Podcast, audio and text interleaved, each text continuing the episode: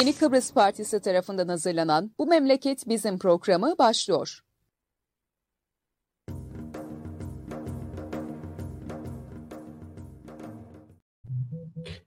Evet, Yeni Kıbrıs Partisi'nin Yeni Çağ Gazetesi ile birlikte hazırlayıp sunduğu Bu Memleket Bizim programında Halil Paşa ile beraber yeni bir canlı yayındayız. Ee, bugün e, bir kitabı daha konuşuyoruz. Elif Şafak'ın Ağaçlar Adası'nı. E, bu aslında bizim hatırladığımız e, kayıplarla ilgili bir öykünün kurgu hali idi diye başlayalım ve Paşa bu evet. kitap bu kitap işte yani e, şunu söyleyeyim daha önceki programlarda da tekrar ederim. E, Kıbrıs ile ilgili, Kıbrıslı Türkleri ile ilgili yahut da bir ülkenin kimliğiyle ilgili coğrafi mekanı, kültürü, sanatı ile ilgili ne kadar çok yazı eser ortaya çıkarsa o kadar çok o kimlik e, kendini bulur, yerine oturur, dışa kendini tanıdır. Ayrıca kendi kendini de tanıma fırsatı bulur. Bu daha önceki programlarda söylediğim gibi anlam planı dönemi sonrasında koptu ve yani koptu gitti dediğim şudur. Birçok yazardan e, Kıbrıslı Türk olsun, Kıbrıslı Rum olsun, Türkiye'li olsun, Avrupalı olsun e, Kıbrıs konusunda epeyce kitap üretilmeye başlandı. Kıbrıs eğilimlerinde, Kıbrıslı Türklerinde yaşamlarına dokundu bu kitaplar. Bizim açımızdan o 74'ten sonra en hızlı, en hareketli dönemler yaşanıyor. Aynı zamanda en umutsuz dönemler yaşanmakla birlikte deyip bu hafta Elif Şafak'ın Kayıp Ağaçlar Adası kitabını Murad'ın tartışacağımızı, anlatacağımızı e, belirteyim. 399 sayfalık bir kitap bu. E, akıcı bir dili vardır. Kolay okunacak bir kitaptır. E, yani yormaz insanı. Özellikle Kıbrıs tarihini bilenler, Kıbrıslı Türk kültüründen olanlar kendini bu romanın birçok yerinde bulur. Belki birçok yerinde de eleştirir olmaz diye ama roman neticede bir kurgudur ve yazarın kendinin, kendisinin ürettiği bir düşüncenin e, iskeletine oturur. E, Elif Şafak e, en azından dil Türkçe'ye hakim ama bunun yanı sıra yabancı dili de çok yoğun biri. E, bir dünyalıdır da aynı zamanda sadece bir Türkiye'li değildir. Çünkü Strasbourg'da doğdu Ankara'da benim de mezun olduğum Orta Doğu Teknik Üniversitesi'nden mezun oldu. Hatta İdari İlimler Fakültesi. Aynı bölümü e, paylaştık diyebilirim ama ben onun abisi sayılırım. Ondan daha eskiyim. O e, uluslararası ilişkileri bitirdi. Hatta ODTÜ'de kadın çalışmaları üzerine master yaptı. Sonra döndü Ankara Siyasal Bilgiler Fakültesi'nde doktora yaptı. Ama bu arada Ürdün'de yaşadı. Amman'da Amerika'da Boston, Michigan, Arizona eyaletlerinde bulundu. Hatta o e, oralarda üniversitelerde lecturer sıfatıyla böyle dersler falan verdi. Köln'de bulundu, Almanya'da. Böyle biraz dünyalı, dünyayı gezen, bilen biri. Ee, kitabı genellikle Elif Şafak kitaplarını İngilizce yazar. Bu da onun en ilginç noktasıdır. Bu kitabı da İngilizce yazdı. Ee, ve bu kitap aslında 2021 yılında yayınlandı İngiltere'de. Bir çevridir. İki yıl sonra 2023 yılında Türkçe'ye çevrildi. Gerçek orijinal ismi The Island of Missing Trees. İşte kayıp ağaçlar arası.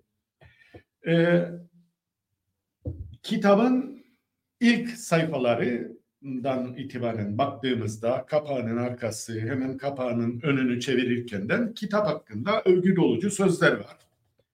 İngiltere'nin günlük Times Guardian gazeteleri de kitabı çok övmüş. Hatta The Times gazetesi 1945'ten bu yana yani bu son yaklaşık 80 yıllık dönemde en büyük 50 İngiliz yazarı arasına sokmuş Elif Şafak'ı. E, hatta İngiliz oyuncu yazar senarist, film yapımcısı ve romancı Hanef Kureyşi, e, Elif Şafak için bugün dünyadaki en iyi yazarlardan biri diye yazmış kitabına bu kitaba. Altı bölümden oluşur kitap. Aslında ilginçliği şuradadır. Bir ağacın yani genellikle altı bölümde de ağaçtır isimler ve ağaç genelde ağaç, özelde incir ağacı. Ee, romanını da bir incir ağacının gözünden aktarmış. Yani bir ağaç sanki de bize romanı anlatıyor ve yaşadıklarından e, Kıbrıslıları gözlemliyor.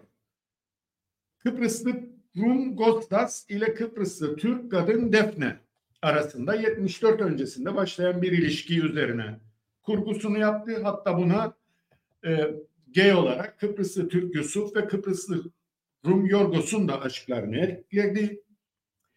E, bir aşk teması romanın e, e, özüne hakim oldu. Ama bunun yanı sıra e, 1974 öncesi sonrası o ilişkiler, yarattığı travmalar bunlar anlatıldı. E, Defne ve Gostas'ın, e, Yusuf ve Yorgos'un gözünde. Ayrıca e, bu EOKA ve TMT dönemleri ele alındı. Onların Kıbrıs'taki yaşamı nasıl etkilediği alındı. Tabii biraz Kıbrıs tarihine aşina olan biri bu kitabı okurken e, şeyi de fark etti.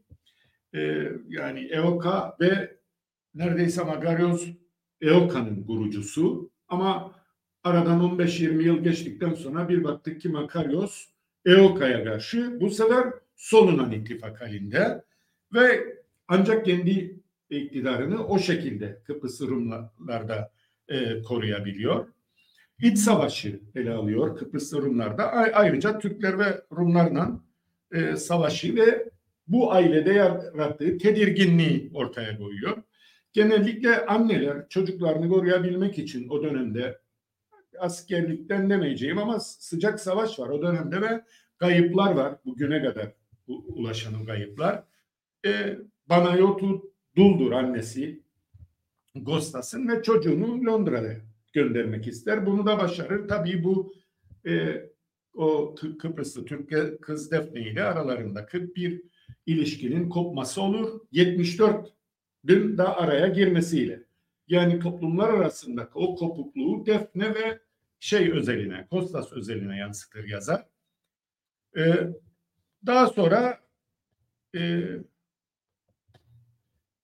şeyi görürük yani böyle çok hızlı ve kısa özet yapayım. Defne inan gelir 74 sonrasında Kıbrıs'ta buluşur. Bir evlilik hasıl olur. Londra'ya kaçmak zorundadırlar çünkü o dönemde kolay değildir bir Rum'un gelip e, kuzeyde yaşaması yahut e, hayatını burada Kayıplar Komitesi'nde vurmuş Defne'nin onunla bu izdivacı yapması o dönemler çok daha sıkı dönemlerdir. Bir çocukları olur. İsmini Adagollar. Ada da ilginçtir. Kıbrıs'ı yansıdır ve aslında o adanın kimliği üzerine de e, bir takım tartışmalar vardır. E, yani ben şu yorumları da çıkarttım.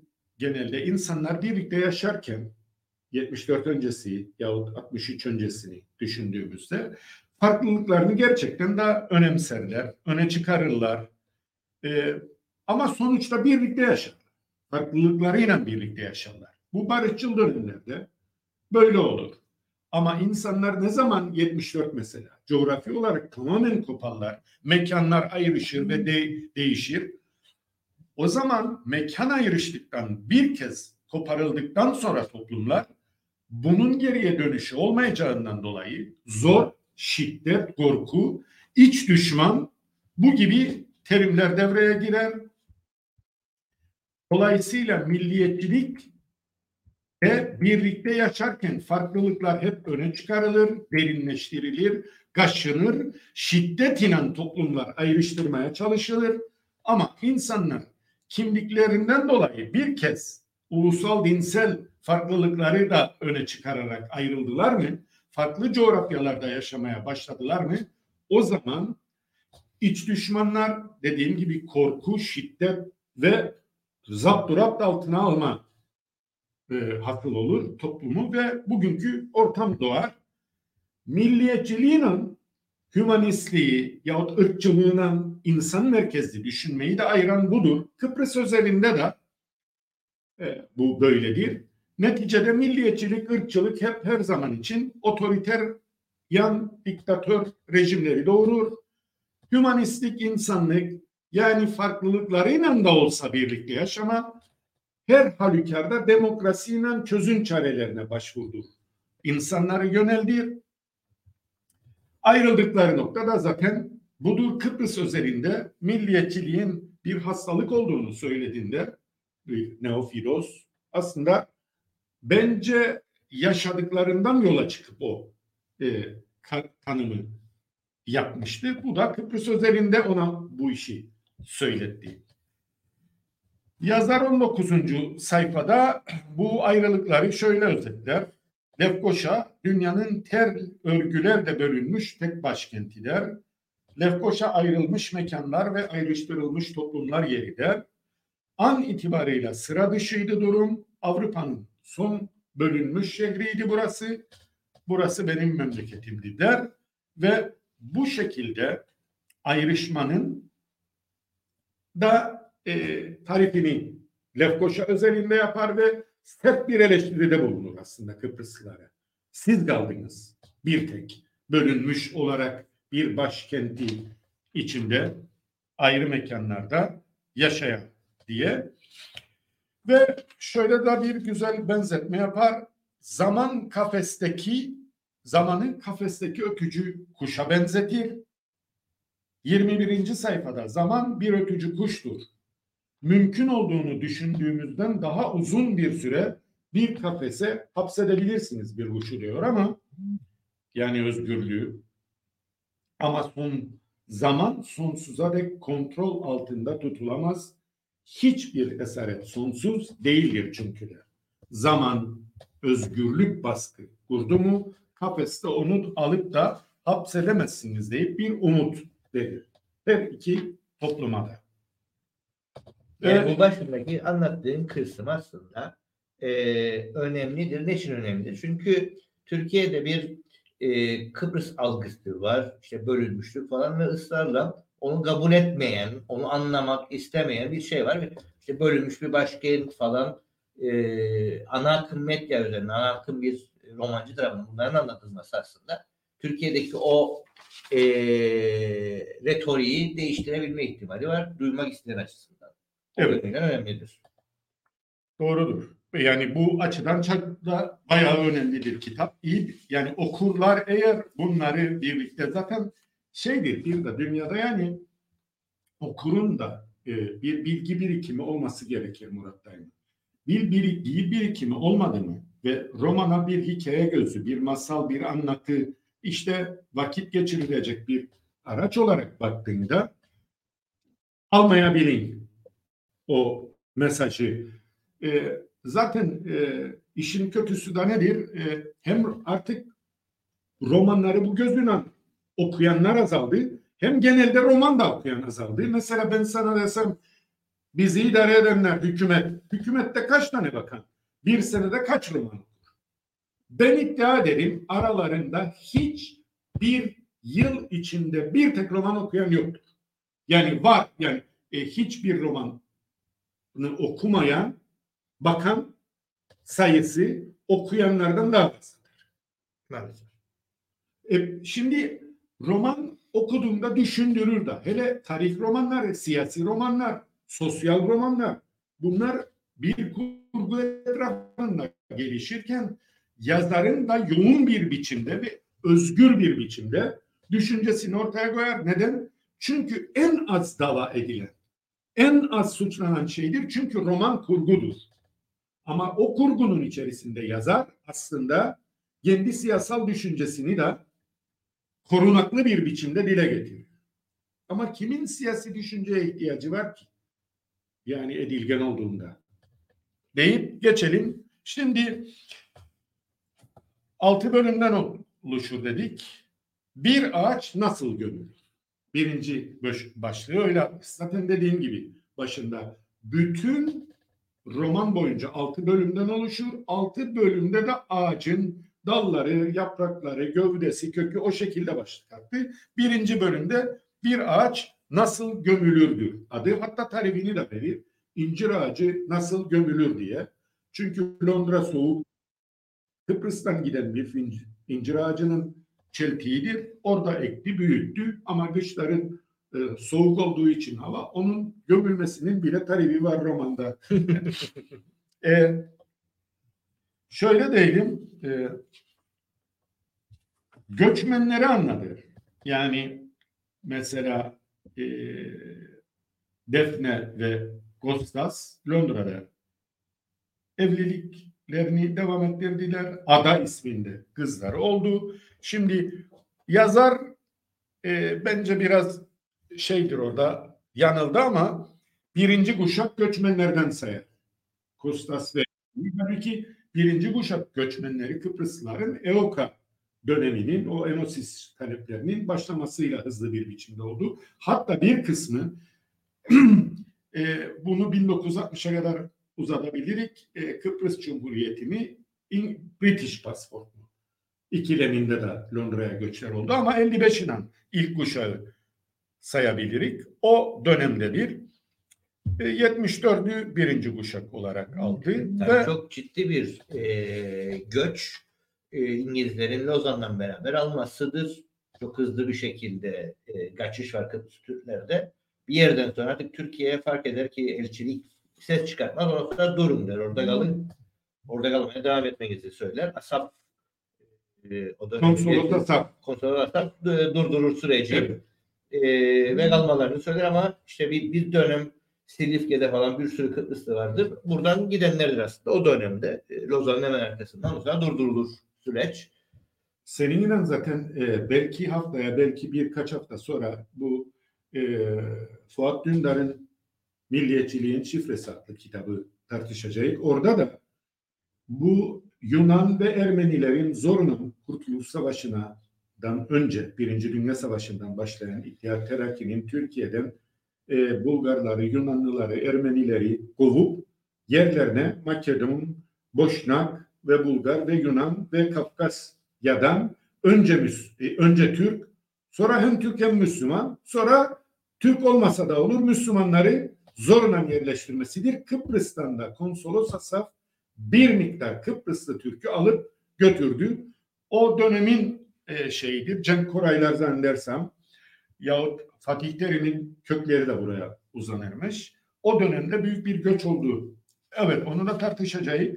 Şimdi biz Londra'ya gittiydik. Oraya orada bir çocuk doğduğunda Kıbrıslı Türklerin evliliğinden ne doğru dürüst babasının Rumcasını konuşur, Kıbrıslı Rum ve Türküsü ne de e, annesini. Ki bu 30. sayfada yazar çok güzel tespit etmiş bunu. Daha sonra birincil göçmenleri de ilk giden kuşağı şöyle tanır.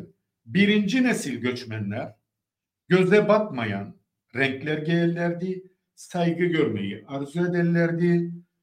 Ee, hem hayatın onlara verdiği şanslar için sonsuz müteşekkirdiler hem de yurtlarından, adadan koparılmanın yara izlerini taşırlardı.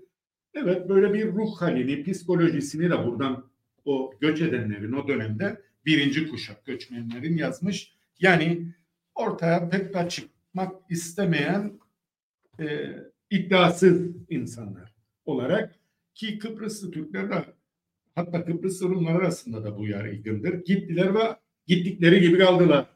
Çünkü fazla karışmadılar o topluma. Kendilerine de fazla karışmadılar, karıştırmadılar ama engelleyemedikleri bir şey oldu. Çocukları British okullarına gitmek zorunda kaldı ve farklı bir kültür, farklı bir dil, farklı bir inanç, farklı bir sosyal ilişkiyle yetiştiler. Bunlar da ikinci kuşak göçmenler oldular. Tabii geçen hafta konuşmaya başladığımızda etkisi var. Yani e, gidenler öyle çok sosyal falan değillerdi. Yani kır, özellikle kırsaldan gidenlerin okuma yazması zaten yani genel ailelerinden gördüğü çok fazla bir şey yoktu. Aileler çok fazla okuma yazması yoktu. Bu kuşak biraz daha okula gitti ama halen daha o kültürel birikim çok fazla yok. Yani baba, zaten başaranın babasının değil de e, dedesinin kuşağı yüzde doksanın üzerinde okuma yazma bilgisi. O romanlardan da birçok şekilde öğreniyoruz bunu. Dolayısıyla bir sonraki neslin de e, o zorlu hayat koşullarında okuma yazmayı söküp gidenler bile şanslı insanlar.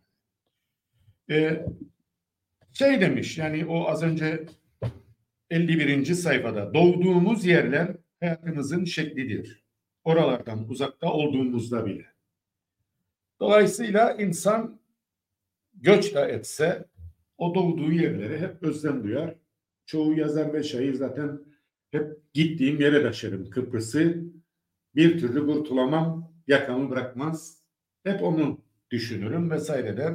Olanları hafızanızda tutma gücünüz ne kadar büyükse iyimser olma şansınız da o kadar küçüktür demiş Elif Şafak. Evet doğru.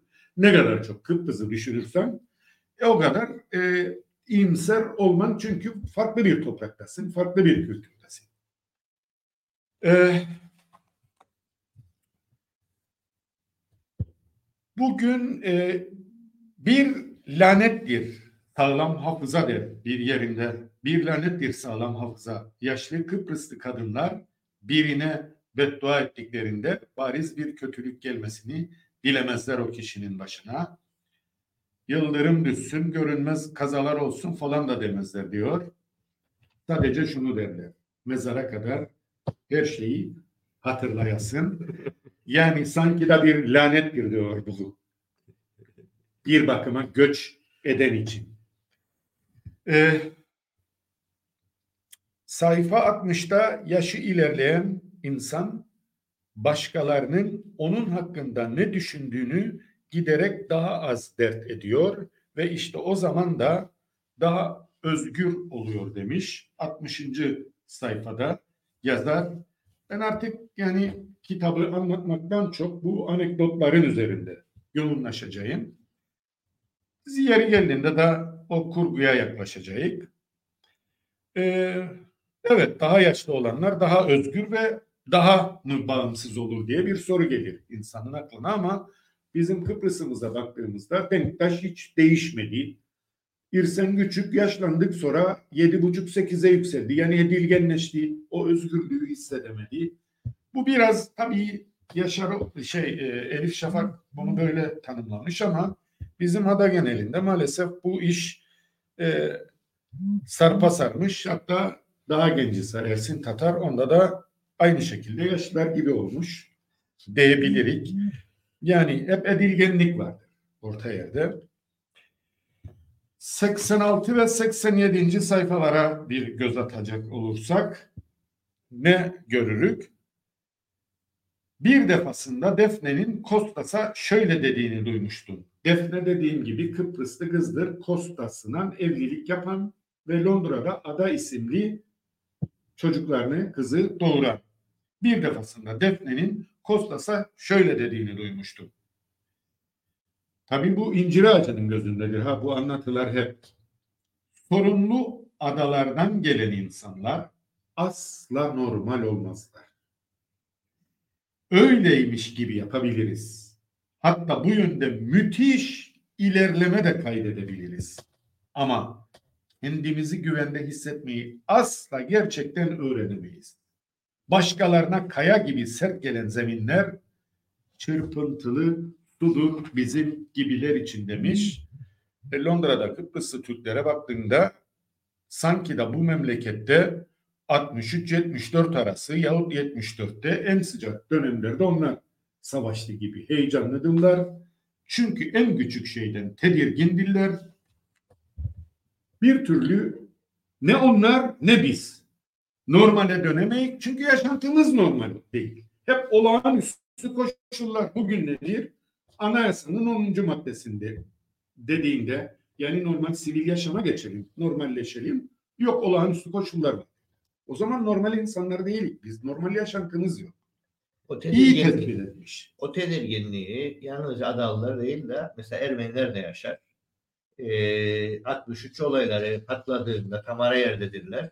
Direkt kendilerine tehdit olmamasına rağmen o çatışma halini hatırlarlar 15'i ve çok hızlı bir şekilde e, kendileri terk eder şeyi bulundukları yerleri. Bugün bulunduğumuz Arap Hamidi falan çok hızlı bir şekilde terk edip e, daha güneye geçerler.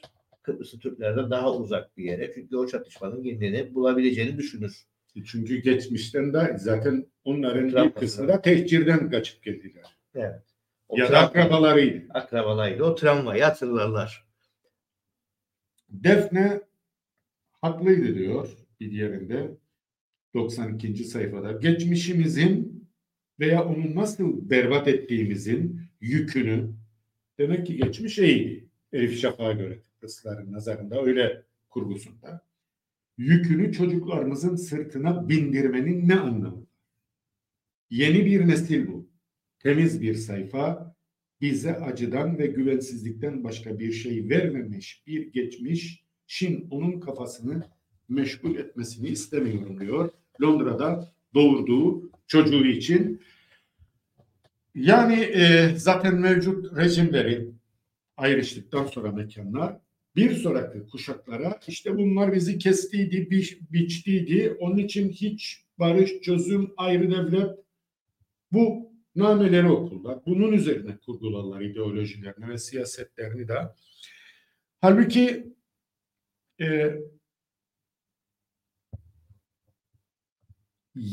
yeni kuşak bu çatışmaları yaşamadığından sınırlar açık. Mesela 74'ten 2004'e biz 30 yıl bu memlekette gitmedik karşı tarafa değil mi Murat? Hiç bir yaşında doğdu çocuk 30 yaşına geldi Kıbrıslı Türk. Hiç Rum tarafına geçmedi bilmez nedir. Biz 57'de doğduğumuz için bir 17 yıllık gidip gelme onlardan haşır neşir olma şeyimiz var ama yeni nesil bunu hiç bilmedi.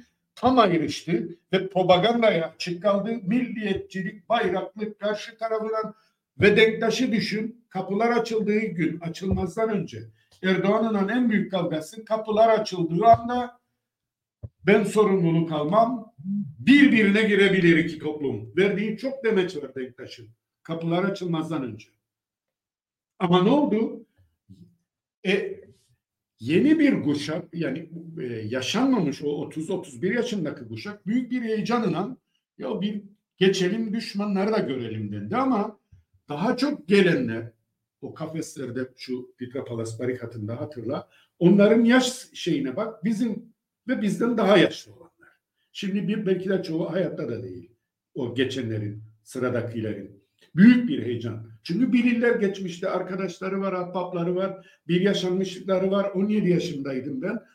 Ben güneyde değildim, güney göçmeni ama güney göçmeni olanlar birçok e, şey biriktirdi, bir, e, yaşam biriktirdi. Türklerle büyük bir heyecanla geçti. Şimdi kapılar açık. 2003'ten beridir açık. Çocuklar 20 yaşına geldi. 20 yaşına gelen çocuk ya kapılar hep açıktır.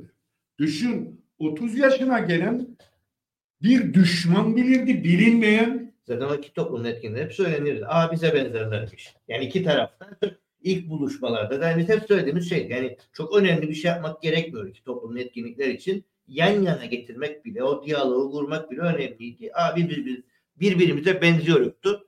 Bu arada eminince biraz önce o göçle ilgili söylediğin kısımda Avustralya'da biraz daha iyi durumdaydık. İlk gelen kuşaklar diye onu söyler. Yok. Avustralya açısından. Evet. evet Avustralya çok daha eskidir. İlk başlangıçlar yani e, savaştan çatışmadan kaçıp gidenler de var ama ondan önce da yerleşenler de var ama zaten ben bu Avustralya'ya iki kez gittim. Londra'ya yani İngiltere'ye taraf gitmiştim çoktur. Avustralya'ya gittiğimde Kıbrıslı Türklerin oradaki ilişkileri hem çok iyidir, kendi aralarında daha sıcaktır. Tabii Emin benden daha iyi bilir ama ben bir yabancı olarak, yabancı gözlüğüyle söylerim. Ee, hep büyük tezahürat gördüm. İki kere gittim Avustralya'ya. Hem onların yaşantılarına özendim hem de gösterdikleri misafirperverliğe. E, yalnız bir şeyi atlamayalım Murat. Burada e, şöyle bir şey var. Yeni kuşaklar eminim ki yani ne kadar ümitsiz olursak olalım yanında çok büyük bir ümit vardır. Çözüm ve barış için bu adada. Neden? Çünkü yazarın bize söylediği bir şey var bu kitapta. Zaman ötücü bir kuş gibidir ama hapsedilemez. Ve yeni kuşaklara bağlar ümidini. Ve bırakın o yeni kuşakları der. Bırakmasalar ne kadar milliyetçilik propagandası yaparsa yapsın rejim o kuşu o kafeste tutamayacaklar. Ve bizden sonra nesiller bu birlikte yaşamdan aslında düşmanlık doğmayacağını, e, birlikte yaşamdan daha çok varsıllık üretilebileceğini, daha iyi bir, daha kaliteli, yaşam kalitesi yüksek bir, e, yaşam standartı yüksek bir e, hayat üretileceğini gördüklerinde de çözüm kendiliğinden adım adım gelecek diye düşünüyorum. Zaten roman da böyle bu şekilde bir şeye kanalize eder. Düşünceye o açıdan e, gayet daha iyi gelir. Sağlığa, psikolojiye de. e, başka neler vardır romanımızda? Bölüm ve kökler. ikinci bölüm bölüm ve köklere ayrılmış. E, güzel bir tanımdır. Yazarın yaptığı dedim ya aşk bir kurgu aşk üzerine de kurulmuştur. Sınırları olmayan bir ülkedir sevgilinin bedeni. Tek seferde keşfetmez insan onu. Kaygılı, küçük adımlarla keşfeder yolunu, yön duygusunu kaybeder bu arada. Evet kaybettik yön duygularımızı da ama bu adayı da e, işte nasıl sizi gittiğiniz yerlerde bırakmaz bir sevgili gibidir ve hep peşinizden gider. Yani tabii ki bu teşbih yine ilgilidir. Emin diyor ilk gelenler 54 tabi diyor. 54. Avustralya'ya. Yani Evka'dan önce. Yani bu tanımda bile bayağı erken gidenler. Ee, bir de şunu söyler, sağlığıyla ilgili ve sağlık dediğimizde biz hep insan sağlığına ama bu kitap bir incir ağacı gözünden anlattığı için romanı ekosistem inanla ilgili bir romandır. Yani sağlık dersiniz ama bir dakika sağlıklı insan aynı zamanda sağlıklı bir ekosistemden doğar. Onun bize mesajlarını verir. Mesela sayfa e, 101 der. Kıbrıs'ı özlüyorum der. Atlayarak giderim. Artık bir İngiliz ağacı olmuş olabilirim diyor. İncir ağacını gittiler Londra'da gitti. Ama yine de bazı günler nerede olduğumu tam olarak hangi adada İngiltere'de adadır, büyük bir ada. Hangi adada bulunduğumu idrak etmek için bir an düşünmem gerekiyor hala der. Bir avuç toprağı alın avuçlarınızın arasına ezin sıcaklığını, dokusunu, gizemini hissedin. O küçücük parçanın içinde dünyadaki insanlardan daha fazla sayıda mikroorganizma var. Dev solucanları anladır. E, arkelerle, algelerle, şu kımıl kımıl solucanlarla, antik çanak çömlek parçalarıyla doludur toprak. Karmaşıktır, dirençlidir, cömerttir, toprağın her santimi hummalı bir çalışmanın ürünüdür. O kadarcık şeyi bile üretmek için bir sürü solucan ve mikroorganizma yüzyıllar boyunca durmaksızın çalışır, verimli hale getirir. O topraklara eken o ektiğini yediğinde sen insan olarak sağlıklı bir şey tüketip tüketmediğini düşünün ama bir incir ağacı da der ki arkadaş benim de buna ihtiyacım var ki sen benden bu besini alabilesin. E, bu da o beton ticareti yapan e, gelin memlekete apartman dikin diyenlere duyurulur. Çünkü bir beton apartman bir yılda tamamlanabilir 10 kat 20 kat. Ama bir verimli toprak yüzyıllarını alır.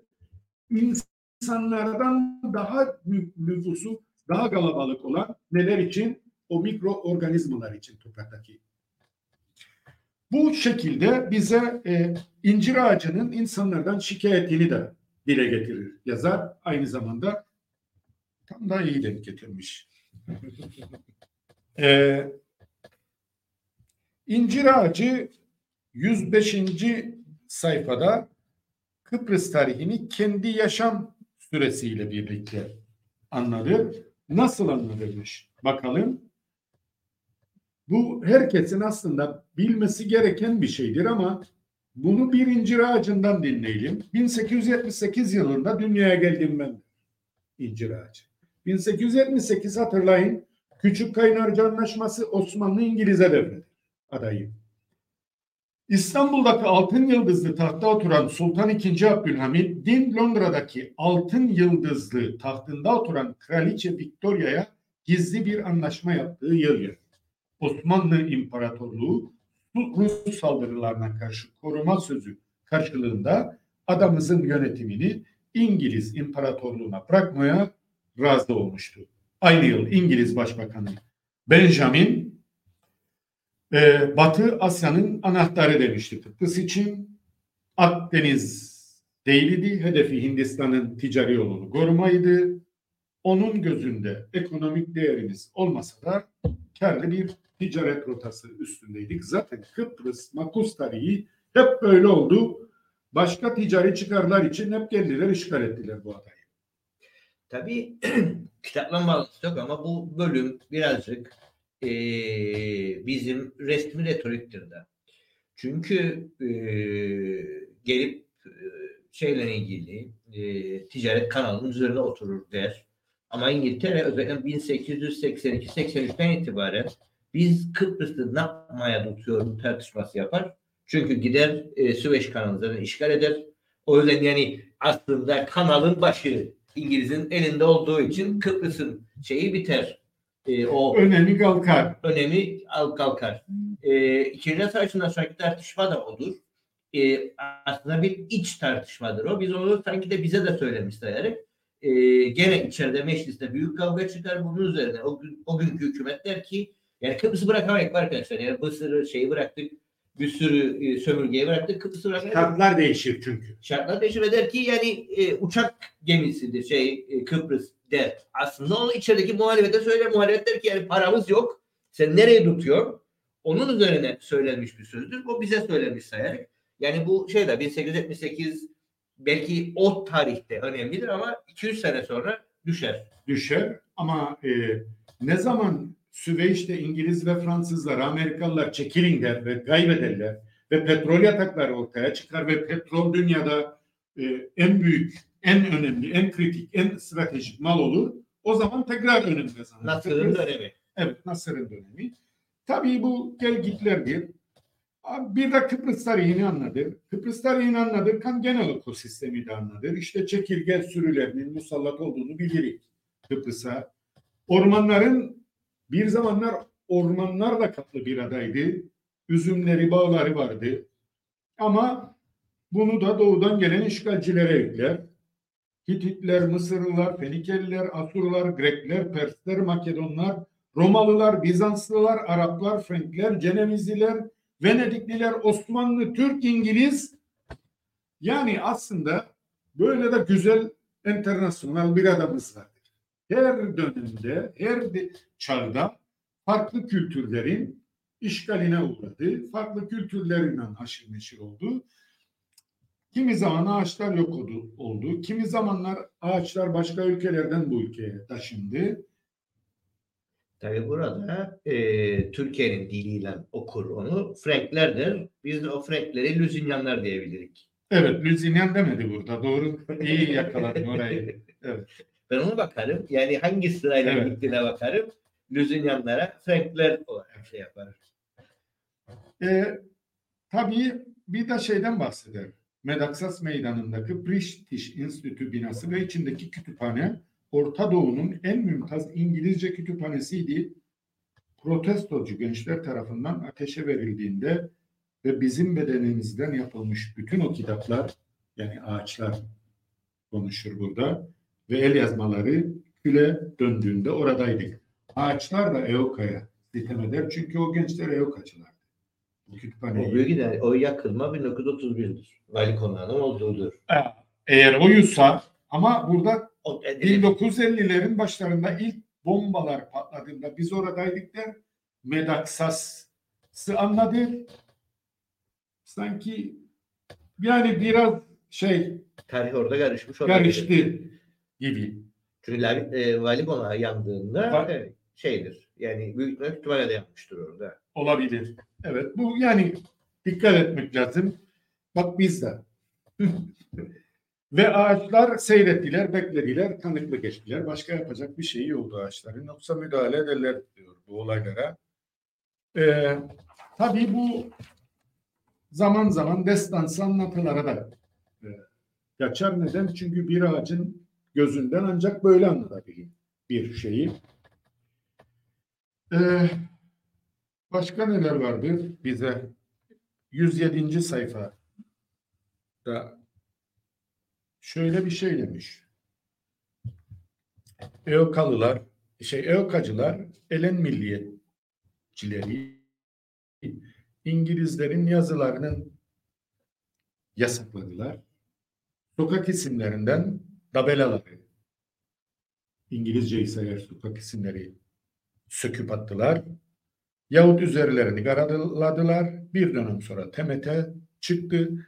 Onlar da Elence sokak isimlerinin üstünü çizmeye başladı. Elence kelimesini yasakladılar ve şöyle bitirir cümlesini. Ağaçlar da işte az önce okuduğum bütün bunları seyrettiler, tanıklık ettiler. Bu dil yasaklama olayı e, daha sonra Celal Hordan'la Türk Milli e, Rumca'nın e, Rumca kelimeler için konan e, para cezaları şeklinde seyrettiği. Yani e, evkacılar tabii İngiliz diline karşı çıkan evkacı için Türk dili tam bir nuisans baş belasıydı. Baktığında aynı şey yaptıkları dil yasaklama, karşı tarafın inancını yasaklama, konuşmasını yasaklama. Halbuki kültürler bazen e, borçlanarak dilleri de borçlanırlar birbirlerinden. Mesela Türkçenin içinde bir sürü Arap, bir sürü Fars e, kelimeleri vardır. Bizim de e, Kıbrıslı Türklerde de bir birçok yani Rumca kelimeler karışmıştır. Rumlara birçok Türkçe kelimeler karışmıştır. Bunları zenginlik değil de bunları yasağa aldı mı, sınırlandırdı mı işte orada bu korku verme, e, ayrıştırma, düşmanlaştırma oradan başlar her şey. Bunu Orada zaman da hızla daralıyor. Burada şeyi hatırlatayım. Ee, sen o bir ağacı, inciri bitirdin. Ee, Nazen'in e, bir eleştirisi vardı kitapla ilgili olarak. Ee, özellikle diyor işte 226. sayfadan falan bahseder. Ee, diyor ki e, zorla asimile edilmek istendiğimiz ama yıllardır direndiğimiz kültürel kodlar bilhassa dinsel gericilik sanki 74'ten öncesinden beri hayatımızın doğal bir parçasıymış gibi gösteriliyor diye bir eleştirisi var. Ee, bu şeyle ilgili olarak e, dinsel kısım sanki de Kıbrıs Türklerin doğal yaşamının parçasıymış izlenimi veriyor diye bir eleştiri yapar. Yani Elif Şafak'ta da bir şey vardır. Benim anladığım kadarıyla yani bilmiyorum tam ama e, bulunduğum bu edebiyatına ilgilenen arkadaşların söylediği her kitabında bir mit, dinsel bir miti vardır bu Elif Şafak'ın. Yani Elif Şafak'ın kendinden kaynaklanabilir bu da. Kendi görüşünden, kendi e, ile ilgili. Çünkü burada da birçok şeyi yani ben İslam diniyle ilişkilendirmiyorum bunu. Ama sanki öyle o Hindular yahut e, e, Budistler bu ekosistemcidir ya onlar da yeniden falan. Buna bir şeyi vardır, ağırlığı vardır yasa. Belki ondan mütevellittir. Burada da ağaç konusu zaten oradan işlenmiştir. Mesela diyor ki Kıbrıslı Meryem teyze genç yeğeni adaya şöyle diyor 226. sayfada Kıbrıs'ta annem her zaman derdi Kıbrıslı Meryem e, yaklaşık yaklaşan bir toz fırtınası gördün mü hemen saklan Çünkü cinlerin düğün vaktidir ve devam ediyor diyor 227. sayfada. Kur'an'da da söz edilir cinlerden. Bizim kültürümüzde görünmez yaratıkların varlığına inanırız biz. E, şimdi ben aslında eğer vakit olsaydı bu batıl inançlar aslında bu din değil. Bu biraz da batıl inanca kaçar. Kıbrıslı Türklerde vardır batıl inanç. Yani benim annemde de vardı, nenemde de vardı. Kıbrıslı Türkler batıl inancı söylerler. İnanmazlar inanmazlar ama sonra da öyle bir söylerler ki sana ya bu kadar mı olur? Mesela nazara işte salı günü tırnak kesmeyeceksin. Perşembe akşamı bilmem ne yapmayacaksın. Ee, benim gözüm tutar hala daha bugün bizim neslimizde hala daha benim gözüm tutar aman keşke söylemeseydim deyip yarı şaka yarı ciddi buna inanın dillendiren insanlar çoktur bizde. Dolayısıyla ben Nazan'la aynı fikirde değilim bu konuda.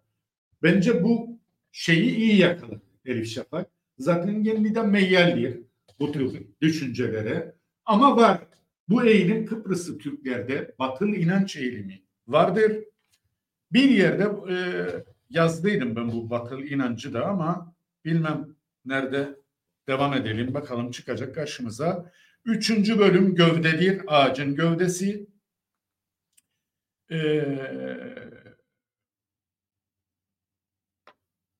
213'e bir göz atalım orada. Ağacın gövdesi anlatılırken ne demiş yazar? Ha, senin benim ülkem olduğunu düşünüyorum demiş. E, tabii e, birinci ağacı için bu şey 200 fanatizm ve milliyetçilik üzerine yorumlar var yazarın. Kapalı homojen bir grubun parçası olduğunuzda tehditkar bir şekilde yaklaşarak ve kurgusu asla bitmeyen bir sarkaçlı saat gibi işleyerek daha bir hızlı ele geçirir sizi. Fanatizm dediğim gibi mekansal olarak ayrıldığınızda artık ondan sonra derinleştirir, korkuyu salar, üç düşman ilan eder ve bu Kıbrıs'ta olan bir şeydir. Bildiğimiz nerede savaş ve sancılı bir ayrışma varsa orada kazanan hiç kimse olmayacaktır. Ve insan ne insan ne de başka bir türden. Bak ne insan ne de başka bir türden dediğinde canlı cansız bütün ekosistemi kastediyor. Ve nitekim öyle gidiyor. Süreç Kıbrıs'ta. Toprak kazanmıyor, ağaçlar kazanmıyor, insanlar kazanmıyor. Çünkü hala da olağanüstü savaş tehlikesi olan bir ülke diye biz yaşarık bu ülkede. Dördüncü bölüm dallarıdır. Dallarından bakarak yorumlamaya çalışır. Bu da toplu mezarlarla ilgili Kayıplar Komitesi'yle hatta gelip belli ki görüşür. Hatta Gülden Plümer'e teşekkür eder. O dönemde Kayıplar Komitesi'nde herhalde odur başkanı. E, bu kitapta vardır. E, Yani ilk başta en en başta söylediydim. İncir hikayesi, incir öyküsü aslında tezahür seçilmiş değil. Kayıplar ve incir aslında e, bizim bildiğimiz bir hikayedir, e, bildiğimiz bir gerçek yaşamdır. E, bir kaybı gömerler ama son yediği incir daha sonra açar ve hiç olmaması gereken bir yerde bir incir yetiştiğinde oraya giderler ve ne olduğunu anlamaya çalıştıklarında o kaybı, e, kayıp olan kişinin e, geriye kalanlarını bulurlar. E, bunu e, sevgilinin röportajlarından hatırlarız. Bu kayıplarla ilgili hatırlama konusunda da Defne o zaman arkeologtur. Bir yabancı var. O da bu kayıplar komitesinde e, Birleşmiş Milletler adına çağırır. Öyle bir şey yaptırır. Kendilerini karşılıklı konuşturur, tartıştırır. Mesela 252, 253. sayfada bulabiliriz bunu. Ben özetleyerek aktarayım. David diyor ki ama herkesin de savaşçı olması gerekmiyor canım. Yoksa hiç şairimiz, sanatçımız, bilim insanımız olmazdı. Defner'e katılmıyorum der. Şarap kadehinin içine hayatta herkesin bir çeşit savaşçı olmak zorunda olduğu anlar vardır. Şairsen sözlerinle savaşacaksın. Ressamsan resimlerinle. Ama özür dilerim ben şairim. Benden paso diyemezsin der kendine. Bu da ilginç bir anekdot. Ee, Başka ne vardır? Kostas aslında o romandaki karakterleri çok açmadık. Kostas ve Defne de de şöyle bir şey var. 3 yaşında babasını kaybetti. Kostas nereden dolayı 1930'lar 40'lara gittiğinde Murat biz sadece Bakırma denli bilirik ama Trodos tarafında bugün bile gider Trodos'a sol kolumuzda gördüğümüz yeni ağaçlandırmaya başladılar. Asbest madenleri. Ve o dönemde asbest madenlerinde çalışan birçok Kıbrıslı Rum ve Türk akciğer yakalanır. Ve erken yaşlarda ölür ve kadınlar dul kalır. İşte Kostas da böyle bir aileden gelmedir.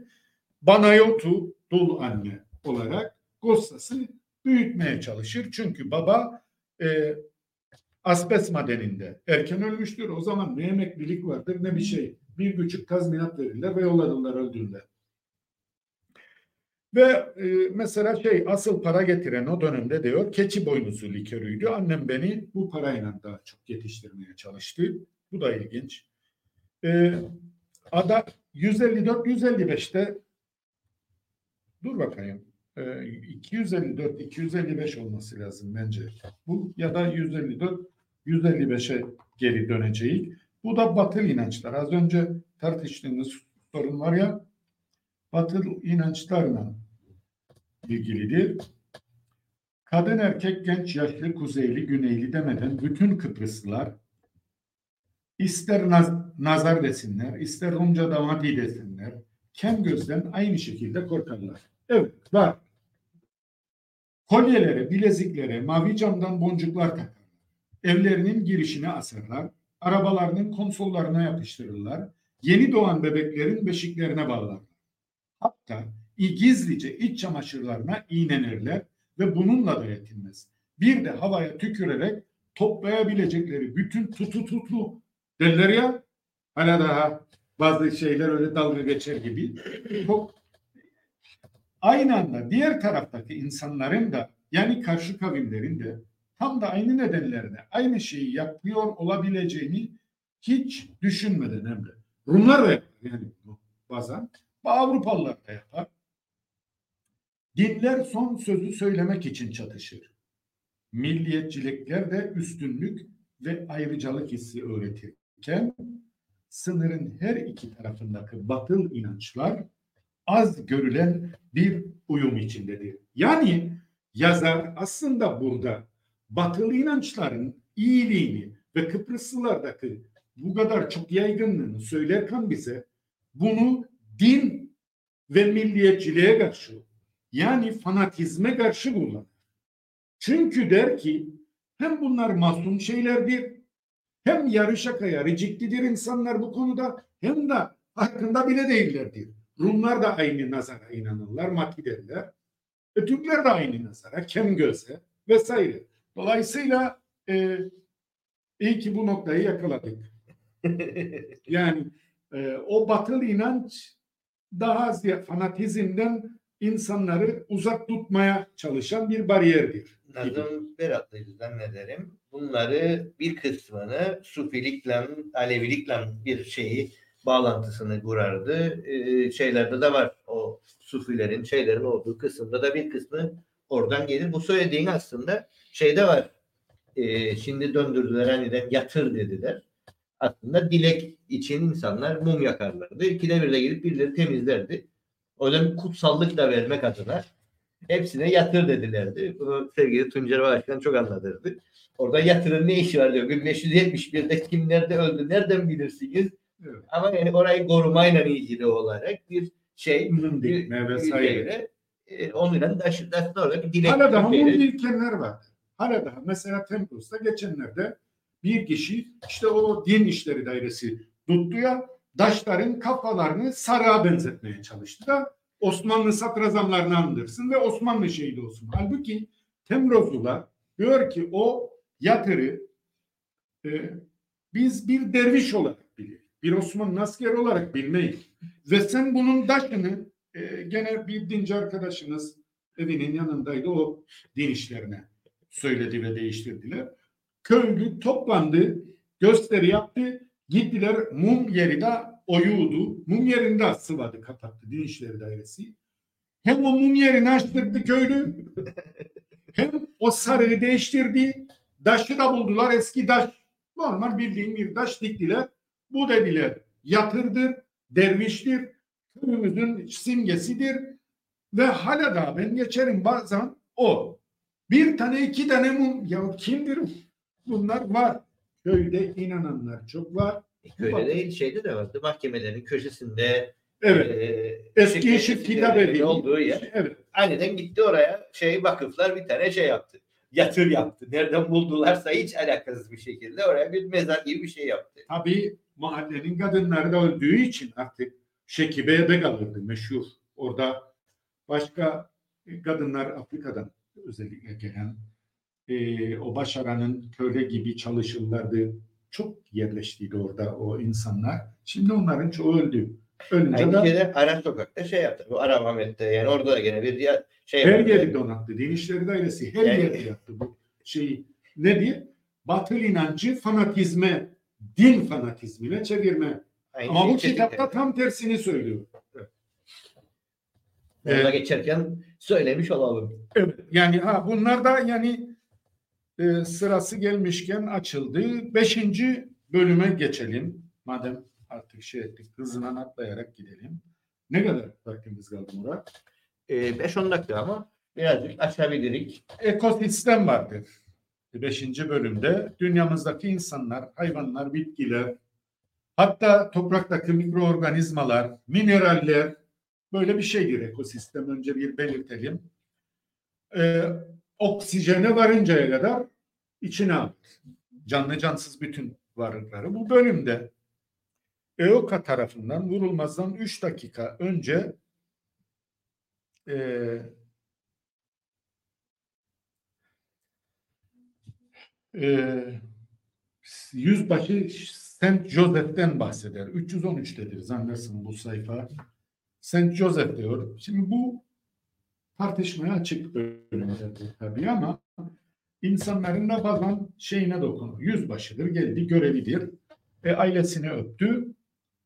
Evinden çıktı. Üç dakika sonra evkacılar vurdu. Sen dedi sömürgecinin ordusundansın. Öptü. Ve onun mezarını anlatır ve o dönemde gömülen birçok e, asker de vardır.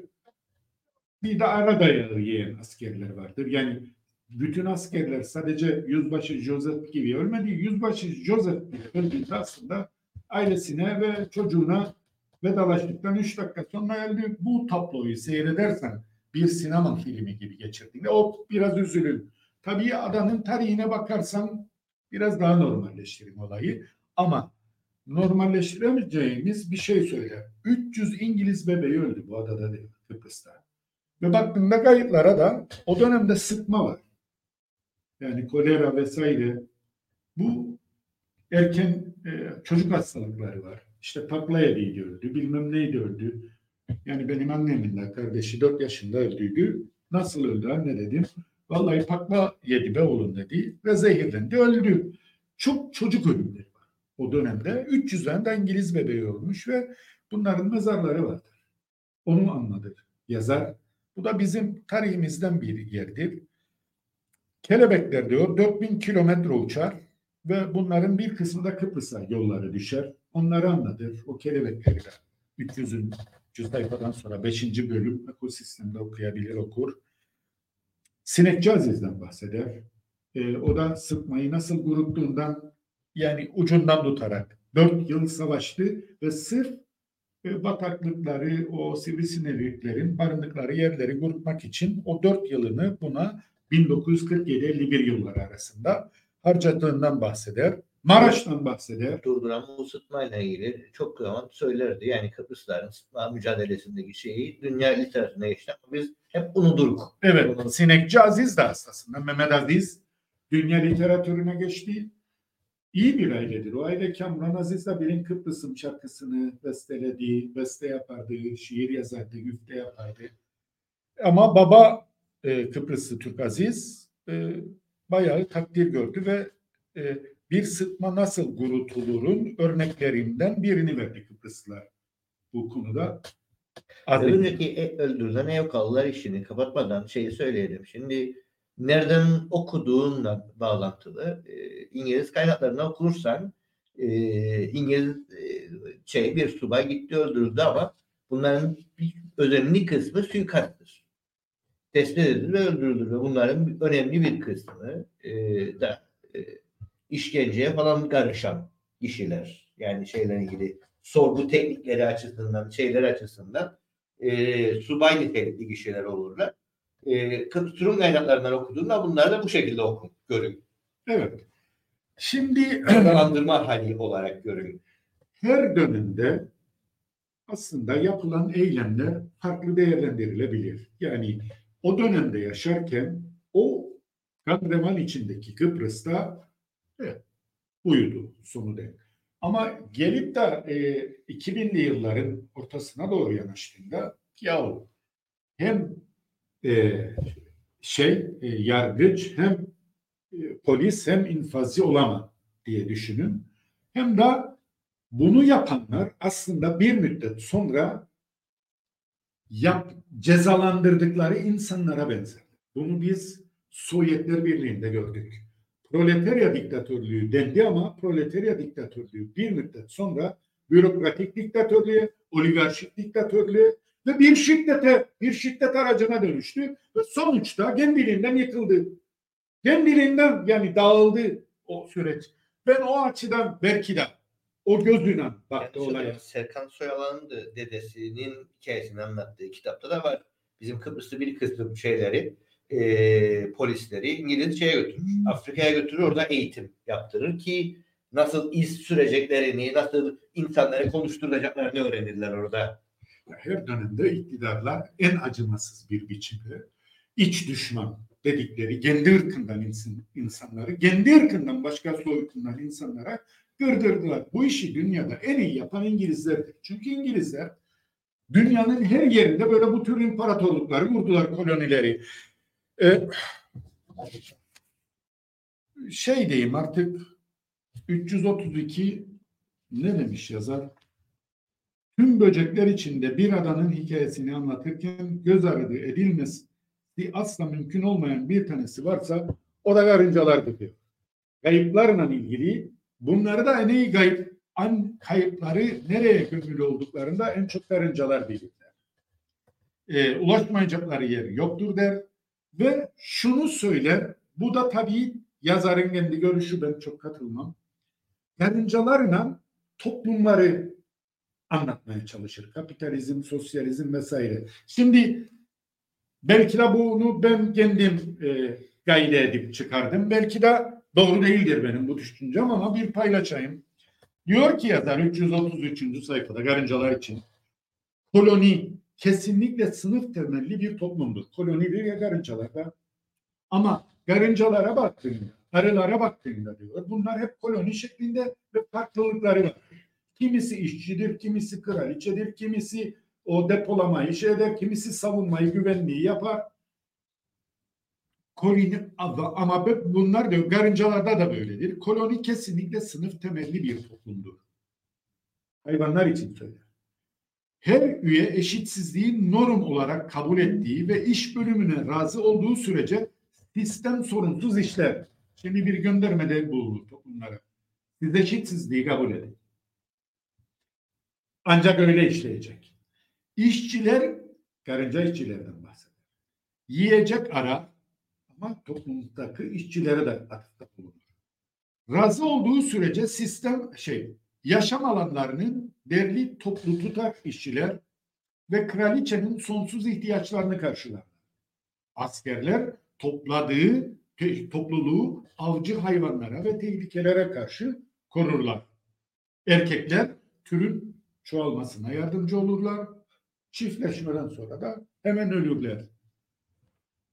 İşte prensesler vesaire vardır. Şimdi burada göndermek istediği ya sınıflı toplumları kabul edin siz. Başka türlü de işleyemayacak bu sistem diyor. Evet. Yazar bu konuda bizim sosyalizmimizden uzaklanıyor. Ama gene de verdiği mesajlar tartışmaya açıktır. İyi bir şeydir. Bilgi yani dağarcığını insanın geliştirecek şekildedir. Arılar, kuşlar her biri kendi içinde farklı türleri, grupları barındırırlar. Der incir ağacı. Tabii bu tahlili yapan incir ağacıdır. Ama incir ağacının arkasında da yazarın kendi kurgusu yatar bence. İşte Litra Palası da anladır. Söylemiş olayım 1940'larda yakın doğunun en iyi otellerinden birisi olarak gösterir ki öyleydi. Ve Kayıp Şahıslar Komitesi ne de değinir. 352. sayfada aslında bir sürü yerde kayıp şahısları anladır. Ne der orada? Onu inan bitireyim ben artık. Aşırı milliyetçi Rumlar tarafından öldürülen Rum muhalifler kayıplar arasında sayılacak mıydı? Sayılır mı Murat? Yani Türklerin öldürdüğü mesela e, bir kitap vardır okudum gayet de güzel öneririm da e, Fatma unuttum soyadını e, Çıkmaz Sokak isimli bir roman. Müthiş çok güzel bir romandır o. Bakalım. Belki bir gün onu da tartışırız senin yine. E, Anak yolu Anakya'da da geçer. E, Leymos'unda geçer. Ve e, Çıkmaz Sokağın yazarı kim diye? Fatma ilk dokuz. Yok. Fatma Müezzinoğlu. Müezzinoğlu. Evet. Fatma Müezzinoğlu kaleminde.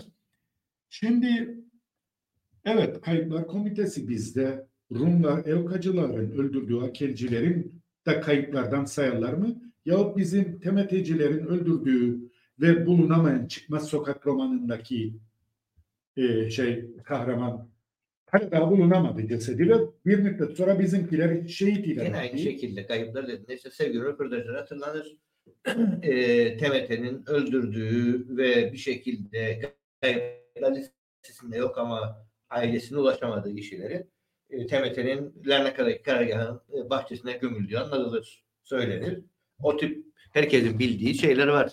E, hikayeler mevcut. E İşte e, dramatik tarafı da budur. Kayıplar Komitesi ne sorulmuş bir soru mu bu? Mesela işte 352. sayfa. Artık sonuna doğru kitabın. Aşırı milliyetçi Rumlar tarafından öldürülen Rum muhalifler kayıplar arasında sayılacak mıydı? Benzer şekilde Türk aşırı milliyetçileri tarafından temettedir bu da. Öldürülen Türk muhalifler dahil edilecek miydi bu kayıplara? Kendi içinde aşırılıklarla henüz yüzleşmemiş olan topluluklar kendi muhaliflerine neler yaptıklarını kabul etmeye hazır olabilirler miydi diyor. Evet. Benim bu romanının artık sonuna da geldik zaten söyleyeceklerim bu kadar. Okuyun bu romanı okurken düşünün çünkü içinde sizi başka şekilde düşündürecek doğayla bir incir ağacının gözünden, bir toprağın e, gözünden, arılar, kelebekler, karıncaların toplumsal işleyişinden, hep bütün bunlardan bir bakış açısı sunar yazar. Tabii ki bir kez ünlü oldu mu Elif Şafak gibi dünya çapında e, bir de ordu mu olur? Yazdığın kitabı tahsis ederler, sana fikir verirler. E, taraftarların vardır her ülkede. Dolayısıyla daha iyi bir eser çıkar ortaya. Bizim Kıbrıslı Türk romancıların ve yazarların en büyük handikapı da dezavantajı budur. Bir roman yazan tahsis edecek, edit edecek insan bulamam. Bunun için neredeyse bir romandan 10 bin 15 bin TL hele şimdi daha fazla para isterler. Bu da senin bir emekli maaşın bile değildir. Ee, bizim bir e, Kıbrıslı Türkler olarak dezavantajımız budur. Dolayısıyla bu tür yazarlar bizim hakkımızda yazdı mı bunlar da önemli kitaplardır. Çünkü bayağı arkasında büyük bir e, yazar vardır, Hindistan vardır vesaire. Evet diline sağlık. Ee, arka arkaya iki haftada e, ikinci kitabı da konuştuk. Gelecek salıyı tekrardan bir koordine ederek, durumuna bakarak ve ne yapacağımıza değerlendirerek ve o şekilde devam ederiz. Ee, ben ama... derim ki gelecek hafta için eğer mümkünse bir göster o milliyetçiliğin şifresi eğer hazırlanabilirsek ikimiz de gelecek salı yaparız. Eğer mümkün değilse Bir- Kitabı daha önce okuduydum. Yani Fuat Dündar'ın vallahi ben de Ee, bitirmek üzereyim. o zaman bir bak e, bitirebilirsen. Kitap aslında e, modern Türkiye'nin şifresi. Evet. E, yani e, birçok şeyi anladır ve ben bu kitapla ilgili olarak e, Kıbrıs'taki özellikle 74'te e, yaşadıklarımıza e, büyük benzerlikler kurduğum oldu e, kitaba dair. E, önemli bir kitap. Modern Türkiye'nin şifresi. E, özellikle Türkiye'den getirilen insanların Karadenizli, Kürtler, Mürtlerin farklı coğrafyalara dağıtılmasının izini burada bulabilirsiniz. Onu anladır. Evet, Türkiye'nin kuruluşu da mentalite, ideoloji, siyasal iktidarlarda değişmeyen ne oldu? Yani Kemalizm'de de bugün İslamcı Erdoğan rejiminde de ki e, milliyetçidir de aynı zamanda Erdoğan rejimi bana kalırsa Türk milliyetçisi. E, değişmeyen Türk İslam sentezi. yani Kemalizm inan e, Erdoğan'da değişmeyen bayağı benzeşen çok siyasi e, olaylar vardır ve düşünceler vardır hakimdir iktidara. Hep onları e, bitirebilirsen gelecek hafta olmazsa bir sonraki hafta konuşmaya devam ederiz. Bu haliyle e, bu haftanın da e, programını tamamladık. Bizi takip eden herkese teşekkürler. Yeni bir canlı yayında görüşünceye kadar herkes kendine iyi baksın. Herkese iyi günler.